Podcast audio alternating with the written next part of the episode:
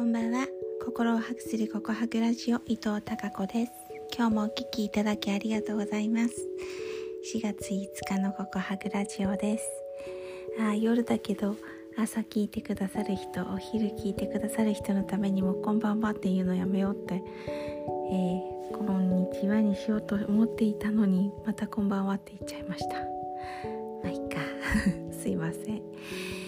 えー、はですね私こんなことを感じました、えー、朝ドラをご覧の皆さん、えー、ご覧になっていない皆さんもいらっしゃるかもしれませんがうん実は今週が最終週で、えー、ストーリーの佳境を迎えているんですね。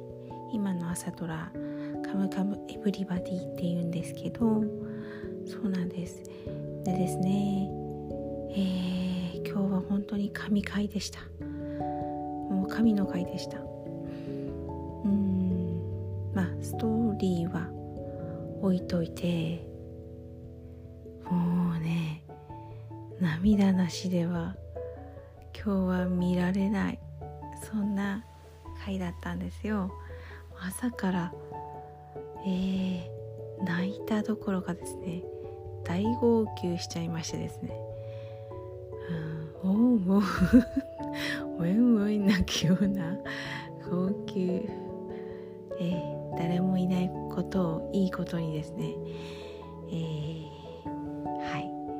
おえつをあげるくらいの。えー、涙を流しまして。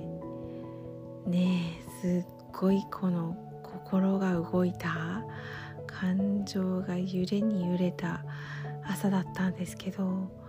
でもねこの15分のとてもとても素晴らしい回をね思いっきり泣いて見れたことで私今日ね朝すっごく心がすっきりしたんです。気持ちがすっきりしてびっくりしたんですよ。ちょっとすごい心が軽くなった感じがして。あーなんか私はこの涙が足りてなかったのかなっていうくらいびっくりするくらい心が軽くなってあ涙でなんかねいろんなモヤモヤとか溜まっていたものがデトックスできたんだなって。